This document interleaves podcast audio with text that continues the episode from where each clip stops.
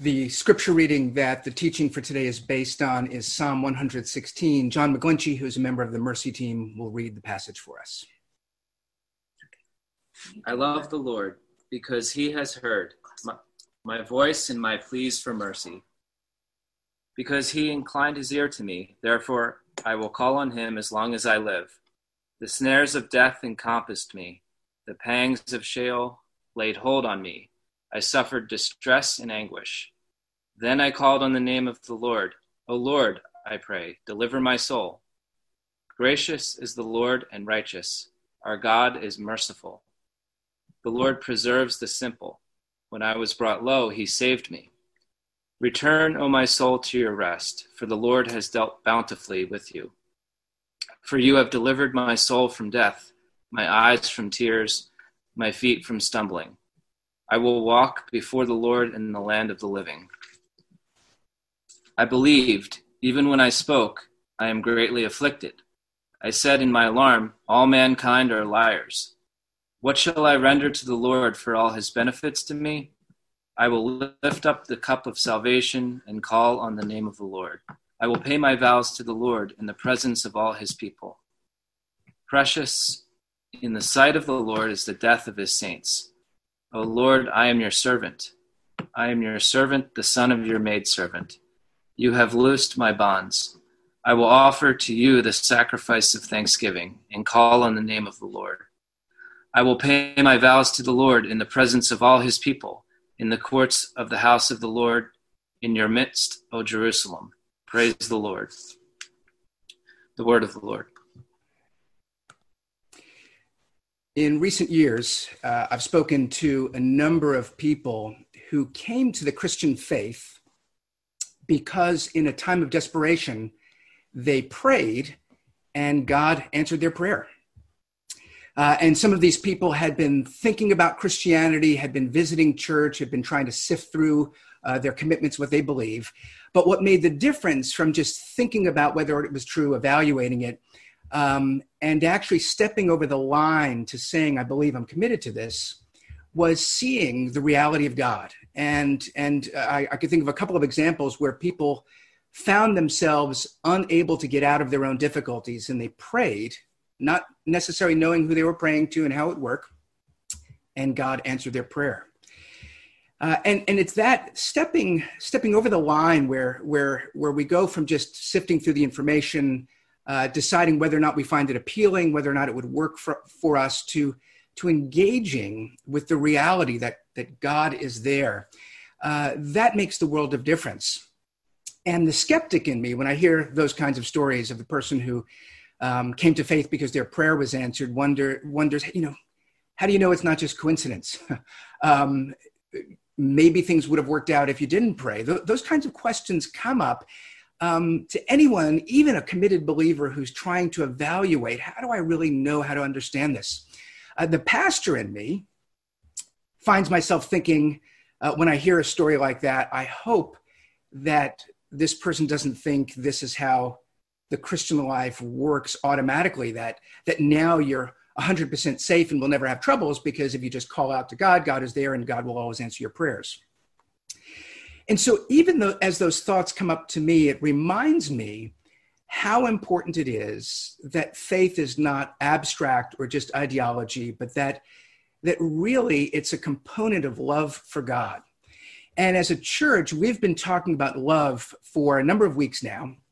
And we've been we're we're talking about four different relationships: God within ourselves, others in the world. And we're finishing today a section on talking about love for God. And one of the things that I've been saying is, is that the power of the Christian message is about God's love for us.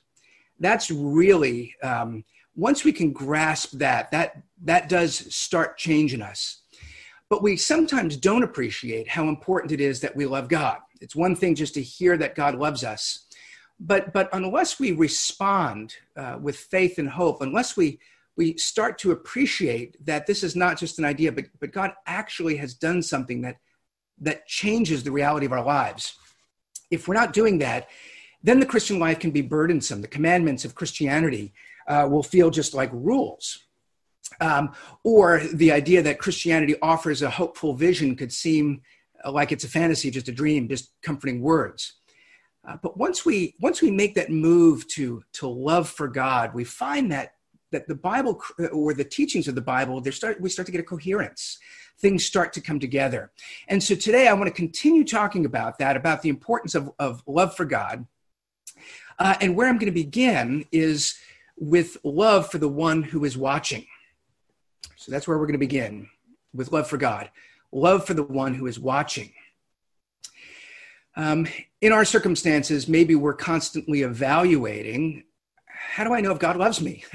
And when things are good, we have uh, a certain conviction that God must love us. And when things are not, then either God isn't loving or God doesn't love me. Um, but then th- that creates a bit of a spiritual roller coaster. We can have a firmer foundation when we realize that, that God's love for us is not always tied to the circumstances we can see. And one of the things we see from Psalm 116 is that this person loves God. That's where he begins in verse 1. I love the Lord because he has heard my voice and my pleas for mercy, because he inclined his ear to me. And therefore I will call on him as long as I live.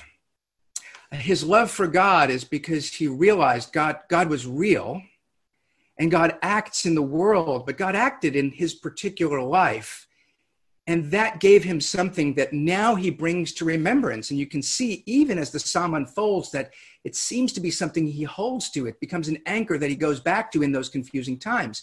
And so he loves the Lord um, all the more because he has confidence that, that when, when he prays, when he cries out, God hears him. And, and so this, this psalm is actually very encouraging to anyone in a difficult situation. And most of us are now stretched. Some of us are in very difficult circumstances related to the virus or not but all of us are being challenged and pushed and, and, it's remarkable to me when whenever as a church we've tried to think of the categories or who are the people in need that we need to make sure we reach out to. I have ordinary conversations with somebody who doesn't fit a category and find that their lives are are majorly disrupted and effective affected that this this whole the virus and and the uh, the safeguards uh, are really causing hardship for people. And this psalm can be a great encouragement because it's a witness to somebody who says, I was in a desperately low point and I cried out to God and God heard me. And so it has that potential to be a witness of, of faithfulness, a reminder of what we may know is true, but we take for granted. The problem, of course, though, is in real time, which is where we live. We're currently in this crisis. We don't know how far in. Uh, is the, will the next two weeks be the peak in New York City? Um, will there be shelter in place in the fall or next winter? Those kinds of things we don't know, and how that affects uh, the markets and our jobs and social unrest and any of these factors. Right now, we're in the thick of it. And therefore, Psalm 116, which has the potential to be greatly encouraging, testimony to God who sees and cares and hears, could seem in, in, in, in our own managing our own troubles in real life, it could seem to mock us, where we could start to have the thoughts, well, it's good that this writer of the psalm was heard, but here I am crying out. And does God hear me? And it's important that we, we recognize that Psalm 116 gives us a snapshot of somebody who was in great desperation and then was brought out of it, and he sees it was God who did this.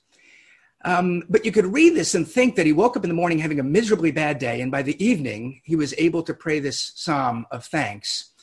And with that assumption, then our weeks, our months, or our years of misery start to feel like, oh, these words don't apply to me. And you forget that this is condensed. This is a condensed narrative that, that if he was in such a place that he, he describes him being in a pit uh, where God saved him, we know he wasn't just in a bad mood we don't know the circumstances. Um, it sounds to me like he might have been sick. There are some Psalms where clearly they have enemies against them. This could be an illness. We don't know. One interesting thing uh, is that, that this Psalm is part of a section from Psalm 113 to Psalm 118 that was um, typically and is typically sung or recited at the Passover. And so while this is very individual, I love the Lord. It's, it's, uh, it's first person singular. Um, some think this is the story of, of God's people. This is the story of Israel, who cried out for God. So you go back to the book of Exodus, and God's people are crying out, and they're not crying out for a few hours. They, they didn't they didn't schedule a, a prayer meeting. It was years and years of calling out in despair as things got worse and unfathomably worse. But then the story says God God answered their prayers in such a mighty way that it's that there's no doubt that it was God who did it. And, and you could cynically read it and think that God was somewhere not paying attention. Maybe God was sculpting uh, the mountains of Australia and New Zealand, uh, and maybe God was, was uh, putting together uh, the coast of Mexico to, to have beautiful vacation spaces for, for people thousands of years later. And in the midst of his distraction, uh, somebody woke him up to hear the, the cries of his people in Egypt. That's how we tend to think that God works, our suspicions. And yet it's the wisdom of God who, who needs to remain just, who sees his suffering people, but, but we know from that story he sees and he cares and he acts, even if we find ourselves puzzled, wondering, why, why did he wait? And there's so many passages in the Bible, we're going to look at one next week, where we, we wonder that question, why did God wait? And we, we don't have the answer to that, but what we know is, but God was not ignoring us. God did not sit there apathetically. It's not that God doesn't know or couldn't act, but somehow in God's wisdom and timing, that's when he acted. And so we get these condensed stories. The book of Exodus, the opening chapters, you could think again, it was just a, a, bunch of laborers that were ready to go on strike because they'd gone to a bad moment. And, and you read the backstory and you realize years of terrible misery. And it's these condensed stories that we have to recognize uh, help us in our uncondensed lives. I don't know how many of you uh, who, who live in New York City have been inconvenienced by filming uh, TV shows, um, movies. Um, in my neighborhood, they film relatively uh, uh, frequently, every three to four months. There's, there's some crew on site, sometimes more frequently than that, depending on the season. Um, but if you own a car, it, parking for four days will be miserable. Sometimes I've, I've tried to go down my block and I'm, I'm stopped. I'm not allowed to go down my own block by some uh, someone there that's uh, uh, uh, maybe a volunteer or somebody that's that's just told to stop people and not given much more instruction. And I've had to go through the terrible inconvenience of having to walk around all the corner. You know the troubles that New Yorkers have to to suffer. Uh, so anyway, having to walk around the block, if you could imagine that, when when I've got all my important things to do, and and yet the payoff you would think uh, for all of this that we suffer, uh, the noises of, of the crew at night outside the window, uh, would be at least the joy in watching the TV show. And then you go to the TV show, and the clip is like 20 seconds.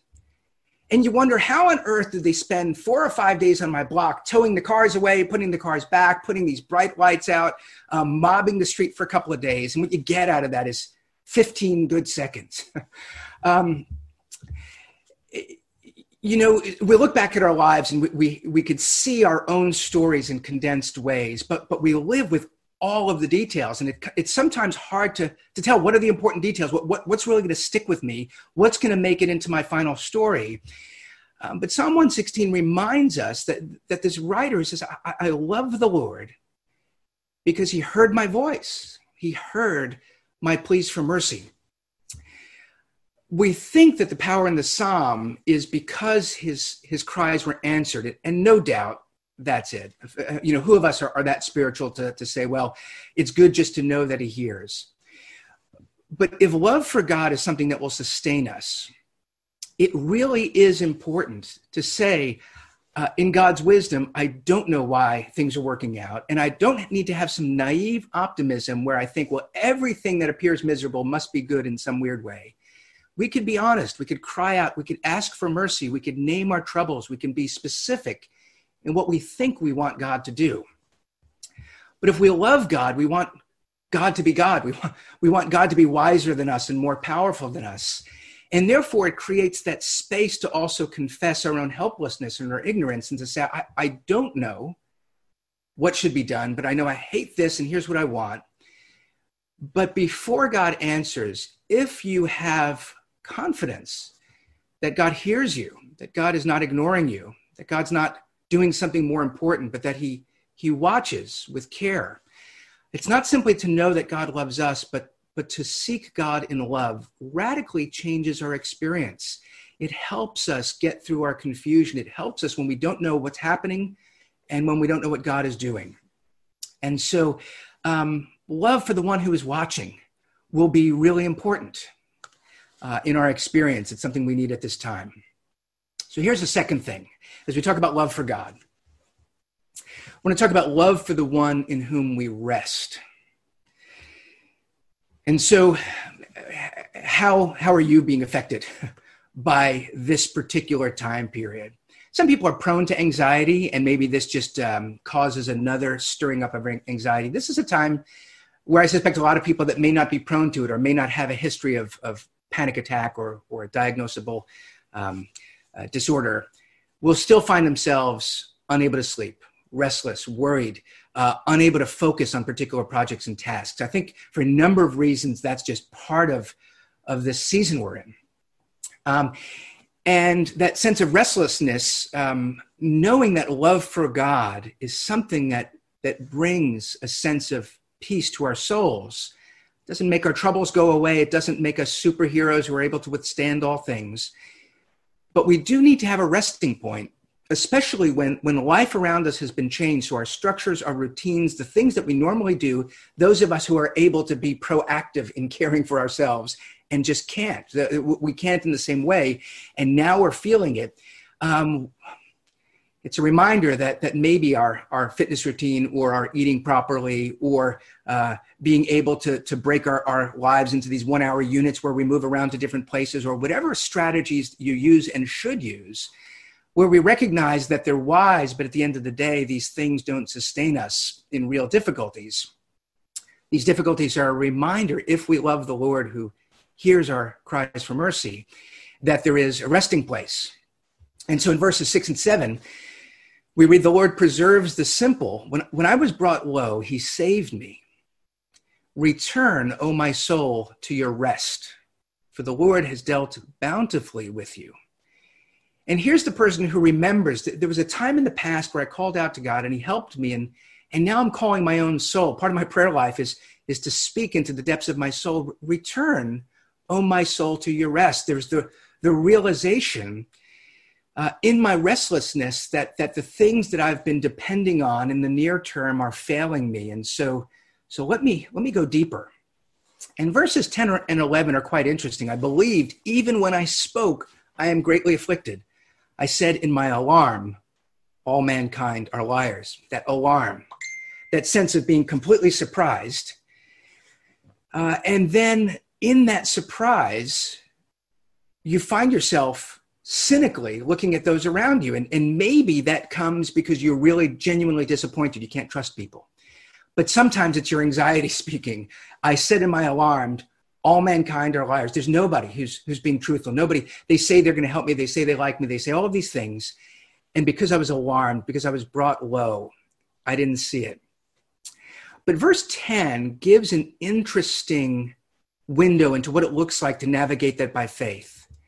There seems to be this surprise. See, verse 11 is not surprising. You know, people disappoint you, or even if they don't disappoint you, but you're disappointed, and you you resent others that's that's a natural response even if you rationally could say that was my emotion getting the best of me or or i didn't really understand what was going on but verse 10 seems to have this surprise that even while i said i'm greatly afflicted even in my self-pitying or even in my cries to god i'm i'm greatly afflicted. I believed. And it's that realization where where something interesting happens where where those who know Jesus and are following Jesus find that in difficult times, sometimes they come to places of greater contentment and assurance because the things that they had been hoping practically and are failing them, and the thing functionally um, eh, that they've that they've looked to for meaning is not providing meaning. Then the ideology that we held on to, well, I know that if Jesus has been raised from the dead, and if my sins are forgiven, and if God loves me, I'm okay. Those things are unreal but as everything else is failing and being stripped away, it could be so encouraging be to, to be surprised in the midst of a complaint towards God to say, I'm greatly afflicted, to have some sense that in the midst of crying out, you find yourself believing. Because that faith itself lands you with what gives hope, which encourages you that it's not just that I have an idea that God loves me, but, but if I love Him, well, then my, my soul can return to a place of rest. My, my restlessness can be managed to a certain degree. And so, verse six, the Lord preserves the simple. And it's that encouragement that when life gets complicated, um, sometimes there's a switch. I find when life is simple, it gives me the freedom to do the theological reading, to understand the depths of God in this world that I can't figure out. And then you try to do that level of thinking when you can't figure anything out in the world. You have no idea, will any of us have jobs in two weeks? That's not the time to, to talk about the incommunicable attributes of God or some other uh, profound uh, theory. It's, it's, it's at that time the simplicity when you realize I'm not in control. I don't know what I'm supposed to do. Do I wear a mask? Not wear a mask. Can I go shopping? Should I not go shopping? Can I hug my kids goodnight? Uh, the kinds of questions where basic things you don't know in the midst of your affliction, the simple, the one who says, I know nothing, finds encouragement in their love for God, even when I cried out, I'm greatly afflicted. Somebody help me. I don't know what to do. I believed, even when I spoke. And if we have love for God, we find that that actually then becomes a, a resting place for the restless. And so, so as we think about what can we do practically, I, over the last couple of weeks, I've been saying one of the opportunities in this, not an opportunity we chose and not an opportunity that comes easy, but but the reality is circumstantially we're being distanced. We can't we can't show up at our workplace. We can't just go and and, and with our laptop to the to the coffee shop for two hours. We can't just call a friend to come over and, and hang out with us on the couch. Uh, the things that we would normally do, we can't do. Uh, and that's going to affect us because we're relational beings. We need connection. Um, but during social distancing, I want to make sure we're not practicing theological distan- distancing. Uh, the, the, the opportunity for us now is to say, you know, I've neglected prayer. The Bible has just been too hard to read, and, and I haven't been listening to God's word. And so, what I want to encourage is a revival of, of personal devotion, of, of seeking the Lord Himself for comfort, of resting in Him, of realizing this is a season where I've wandered, I've strayed, uh, and now the Lord is calling me back. And I'm not enjoying the call. I'm crying out. I'm greatly afflicted. But if you believe in the midst of that, so so so here's here's um, something that may help you this week in terms of your prayer. Um, let's be honest, prayer can be hard, and there's a variety of ways to pray. And when, when we're told pray without ceasing, one way to pray is to pray frequent short prayers. I want to encourage that, to have that be part of your life. Uh, and maybe now is the time where that's really how you have to be praying because you're a bit frenetic. But I want to encourage you to practice the discipline of a more slow, contemplative form of being still. And the reason I want you to practice that is because right now, being cut off from our routines, um, the boredom at home where you run out of things to do, uh, what you wind up doing is going go to the things that that are stimulating. We're looking for dopamine. We're looking for something to to just wake us up and feel something. Um, and what happens is then we wind up passing hours of binging on shows or searching the web or going through social media. All of those things are fine but they're free they're feeding the restlessness. You have to understand that that outside of the healthy routines uh, and this is where you know these days some people have these uh, there's theories about how the mind works where, where, there's a system one and a system two. Daniel kahneman made this popular uh, in terms of thinking slow and fast but there's the idea that that we have this mode of thinking that we think quickly and responsively and intuitively but there's also um, deeper reflective thinking. Right now a lot of us are functioning entirely in system one um, because we're wanting to know if I read through 15 more headlines, will there be some nugget of information that's been that I've missed that will help me? Uh, and and that frenetic thinking, that that moving quickly, has us in the mode where maybe the best you can do is pray these one sentence prayers once once a once a minute. And so don't feel guilty if you can't take that time. But I think what your soul needs, and your biology is probably in agreement with this, is to be still and to have that time where, where you actually prioritize and say, I am going to take five minutes, 20 minutes, one hour, whatever you think uh, works with you, whatever would be ambitious but not guilt causing if you can't do it. But where you say, you know what, uh, the headlines will still be there when I'm done, uh, the, the social media feed, feed will still be there when I'm done.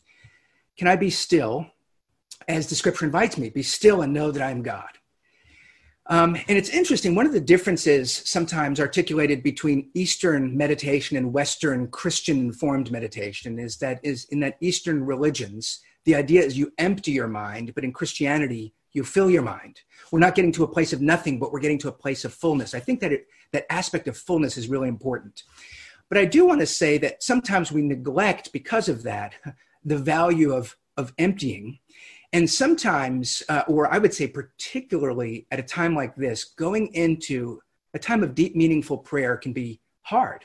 And while we're in the system one moving around, we avoid what's hard and it creates this cycle. We just go to what's going to stimulate us and give us something to keep the dopamine going so we feel like we're doing okay.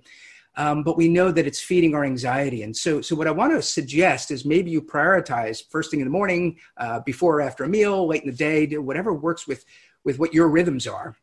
But you sit down and, and you commit not simply to praying right away, but to to taking the things that you can't get out of your mind. Oh, wait a second. Um, I, I, haven't checked the New York Times yet, or at least in the last 20 minutes.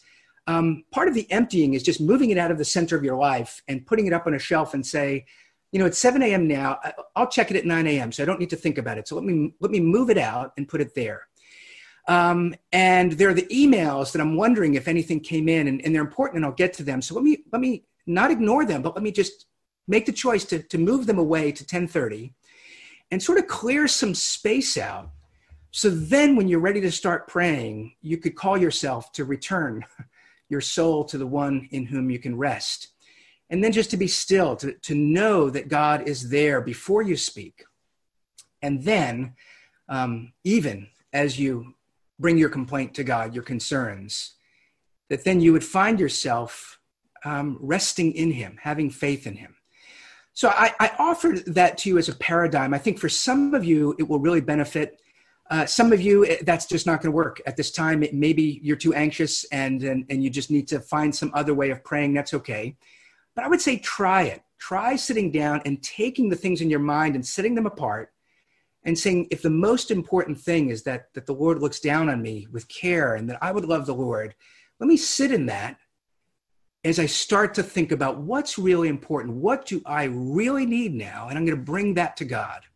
So rather than the quick list of all the things, let me discover in the presence of God what I really need.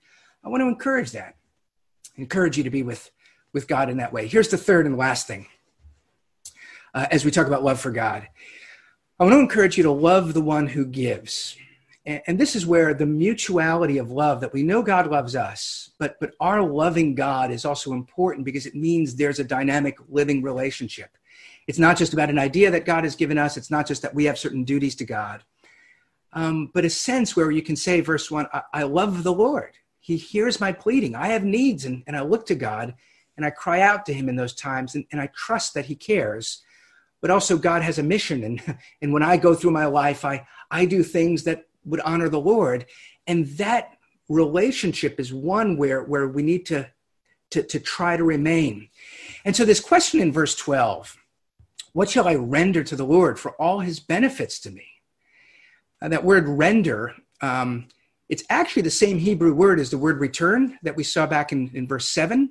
Um, my soul should return. So, so what should I render to the Lord? Well, first we render ourselves. What, what do we return to God? First, we return. That's, that's the language of repentance. We, we realize we've wandered off. Maybe it's in some huge moral way, or maybe it's just in some distracted way of looking to the next thing. We catch ourselves anxious, overwhelmed, convicted. Well, what shall I render to the Lord? So, first, render your heart.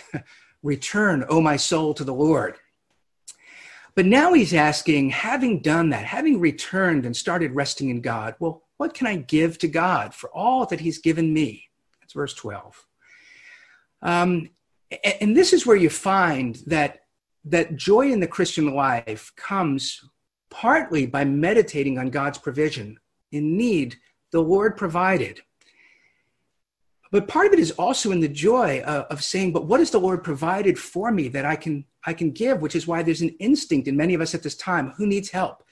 The desire to help, it could be a problematic distraction from, from the fact that we need help but it could also be an impulse of those who are being filled, of wanting to share. And it's that joy that is part of the Christian life that, that we could have even now as we take note what has the Lord given me? And anchored in that hope, well, what can I render to the Lord for all his benefits to me. What, what can I do now, even in these limitations? Which then takes us out of our time of prayer with a sense of purpose, a sense of meaning, a sense of, of mission. I remember when I was young, I, I, was so young that I don't remember how old I was. I'm guessing this was in the four to six or seven range, but, but my memory is fuzzy. But I remember something very specific. Uh, one of the things I don't remember, uh, it was an occasion, I don't remember if it was Christmas or a birthday, but what I do remember is I wanted to give a present to my mother. And I was young enough that I, I, I don't know if I had savings or I, I, don't know what resources I had, but somehow, and I forget how the conversation uh, unfolded, but somehow the situation came up that my mother took her to a store, uh, took me to a store to shop with her. Um, where I can go through the store, and she introduced me. There was a there was the cashier woman, and um, basically said that, that I was going to pick something out uh, and that uh, my mother should not know about it. And she would take it and she would wrap it and simply ring it up, and my mother would pay for it. And, and I look back as an adult and I realize all of the things that, that I did not have any awareness of at the time, which is, um, you know, there's a certain sense what, what was I really giving to my mother? I, I wasn't paying for it um, I wasn't allowed to go to the store on my own, and I don't know that I could have found it. So, so, so I got there because my mother brought me there. my mother made the choice to to introduce me to the cashier, to walk away, to help me. I look back as a cynical adult and suspect she might have whispered something to the cashier to steer my choices. But at the time, as I managed the sovereignty of my mother and the freedom of myself, uh, my memory is that I found something I really wanted her to have. But I look back and I realize, you know, as a young person, there are so many things about about the way your existence is that, that you don't understand. But what I remember was joy of, um, of, of wanting to do something for my mother and the satisfaction, not just in that moment, but, but the weeks after. Hey, are you going to wear that? um, you know, taking joy that, that in all of the things that, you know, in my home and that my mother wears, there's something I gave to her. And um, part of my mother's care for me was to enable me to give something to her. It's, it's remarkable that my mother had given me everything that I had, including the opportunity to give her something. But I took for granted all of these things, and yet the source of joy was the ability to return to something to her. And it's that love for the Lord that as, as you deepen in your faith, where it comes with our simplicity, that you realize we don't understand very much about ourselves or our world. We don't understand much about God. We are, are not in control. There are all these things that the realizations normally overwhelm us. They crush us. They make us feel defeated. They make us feel unworthy. They make us feel hopeless. If the love for God is real in us and it's stirring a love for God from us, it creates a simplicity that allows us to navigate these kinds of circumstances to say, I, I don't know, but I'm going to see what the Lord has given. And I'm going to take what he's given and, and give back to him. And so, so here, here's some language from, from the passage. Verse 13 I will lift up the cup of salvation. What, what can I render to the Lord? I'm going to take the cup of salvation that he gave to me and I'm going to lift it up in his, in his name. Don't we do that still when we're having a, a party or a celebration? Somebody invites us into their home and they make a nice meal, and somebody will raise a glass and they'll toast that person. Uh, does that repay all the hours and the expense? No, but there's something about honoring. Uh, so we're going to lift our glasses to John, who made this great meal. Um, I'm going to lift up the cup of salvation. Um, something practical for us to do. What, what do we do? And, and here, here's a way to think about it this week. Uh, you know, it's not coincidental that in the calendar, Passover and Easter coincide. Um, in Jesus' day, they happened simultaneously. The, the last meal, the Last Supper, was, was a Passover meal, and then Jesus was crucified and he was raised during the Passover season on Easter. In 2020, Passover is the week after Easter, just because of the two calendars. Um, uh, but, but Passover and Easter uh, work together. Uh, in the Passover meal, there are a number of cups that, that are are lifted and raised and, and drank from. Uh, there are four, actually. And we don't know exactly what the practice is when Jesus observed the Passover himself were. One speculation is that he sang Psalm 116. We don't know that. But, but, but the Gospels tell us that after the meal, they, they got up and they sang a song, and then they went so he could go to the Garden of Gethsemane. An educated guess would be he sang from something in Psalm 113 to Psalm 118, if not all of it, part of it. It's possible he sang the psalm. We don't know. Um, but we know that he lifted up at least one cup uh, at the Passover meal. We don't know that he lifted up four, but but in in, in uh, the way that Judaism evolved, the four cups. This comes from Exodus six, verses six to seven, which are not which is not about the Passover meal, but there are these four statements that that each cup represents. The first, the cup of sanctification, where it says, "I will bring you out from under the burden of, G- of Egypt." The second cup, the cup of deliverance, I will rescue you from your bondage. Uh, the third cup, the cup of redemption or the cup of salvation, I will redeem you with an outstretched arm. And fourth, the cup of praise, I will take you as my people. Biblical scholars speculate that if Jesus was, was uh, following that pattern, it's, it was the third cup, likely the cup of salvation, the cup of redemption, I will redeem you with an outstretched arm, that he picked up when he said, um, Now this is the cup, the blood of the new covenant. Uh, drink of this, all of you, for the forgiveness of sins in remembrance of me. And so he lifts up that cup of salvation, the cup of redemption that his people had been drinking for years, saying, In our crying out, Will the Lord hear us? Will he come and deliver? And he tells his disciples, Tell the people who believe in me in the future to assemble and to lift up the cup of redemption and to remember me. And then they go out and they sing a psalm. I don't know if it was Psalm 116 or not, but he goes to the Garden of Gethsemane where he starts to, to groan in agony because he realizes that that the biblical prophecy was not just that there was a cup of salvation that he would bring to his people, but there was a cup of wrath and a cup of anger that was waiting, that you see in the prophetic writings, several of the Old Testament writings say that God, in his anger at what he sees, will pour out his anger. And Jesus says, Father, take this cup from me. Um, in his crying out, uh, to the one who had the power to give or take life, he realized for him to come and give the cup of salvation, he needed to drink from the cup of wrath. And what we're told is that cup was poured out on Christ so that that cup of salvation would be poured out on his people. The Spirit of Jesus was committed to the Father as he gave up his life. And the Holy Spirit was committed to rest on his people as Jesus poured out salvation. And it's that reality to say when Jesus was with his disciples at that Last Supper, saying, The time of fulfillment has come, here's the third cup, the third cup of redemption. That afterwards, how could the, the years after the disciples who were with Jesus then, at that fourth cup of praise, not lifted it in remembrance of Christ to say that everything that has been fulfilled uh, has come through Jesus. And so even now, whether or not we're, we're actually sitting at a Passover meal, whether or not we're, we're distant enough that we can't even take communion as we normally would at this time, we ask that question what shall I re- render to the Lord for all his benefits to me? Um, and one answer is I, I, will lift up the cup of salvation. Uh, he has brought salvation to my life, and, and I, I will, I will put that up uh, in the forefront of my life as something for which I'm grateful, something which is an anchor, something that cannot be taken from me because it has been given to me. I didn't earn it, I didn't deserve it but God in his grace gave it to me. And now what can I do? I, I haven't earned it, but I could, I could lift it up and, and render thanks to God. I could, I could rejoice in the salvation God has given me. And so I want to encourage you. Verse 9 says, I will walk before the Lord in the land of the living. He's given us life today.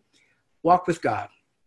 Uh, walk with the spirit of gratitude. But verse 17, I will offer to you the sacrifice of thanksgiving. Here's what I want to end with. Uh, these days, uh, it seems that everyone is cluing into the importance of Thanksgiving, even on a secular um, uh, analysis of what human beings fundamentally need. We, we need Thanksgiving. Of course, this is a major theme in the Bible. Um, being thankful is important. And it makes a big difference to go from, from feeling like I'm overwhelmed with all that I don't have to taking note of what you have and being thankful for it. But what our culture in general prescribes is that we have have an existence of, of thanksgiving, a posture where, where that's just who I am. That's my being. I am a thankful person. But it's impersonal. Uh, what Christianity does, pulling us deeper to actually really having a life of thanksgiving, it, it says, don't just be a thankful person, but be thankful to a person. um, be thankful to God. And that's where that, uh, that, that, that uh, very memorable phrase from this psalm, uh, precious in the sight of the Lord is the death of his saints.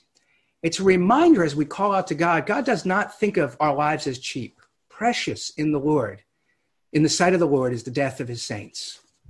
He values our lives. If somebody suffers and languishes and dies, it's not because God didn't care, but God watches over those and, and he values those who hope in him. But we have the opportunity now to look back at Christ and say, precious in the eyes of the saints is the death of the Lord. And is that cup of salvation to say there's something precious that we take hold of that we could be thankful for? And so we're not just being thankful, but we're, we're being thankful to God who has given to us far and above what we need and a hope that can't be taken from us. And so as I encourage you to, to, to to have a, a life of praise, even in the midst of your suffering. You're going to need to call your soul to return. You're going to need to quiet your mind. You may need to be still. But you need to remember that God pours out his grace and let your cup be filled and lift it up and toast the Lord and, and, and offer him the sacrifice of thanksgiving. I want to encourage you to do that. Practice that and practice it as you walk with God and I'm going to pray for us that we might find ways to do it right now when, when we don't know how to practice anything. Uh, let's practice uh, remembering the Lord has heard us and hears us. Let's remember that God gives us salvation. Let me pray for us.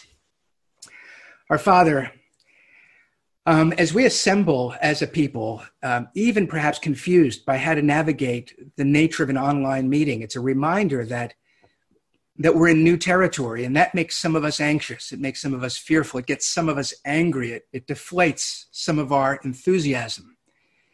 And yet lord you are unchanging. Your promises never fail.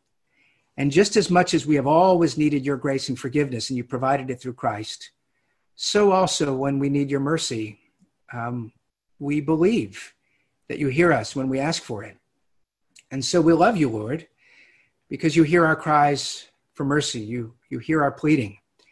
And we join with those who are pleading this week with cries of despair, with cries of horror, with cries of being overwhelmed. We know some of us are being affected more than others. We remember in our community the despairing and the ill and those in pain, uh, those with worry, those whose faith is showing itself to be weak. We pray that you would strengthen faith by the power of your spirit. We pray you'd strengthen bodies, souls, and minds. We pray that you would show this week as we remember the death of Christ, but also his resurrection, that you do give new life and that your mercies are new every morning.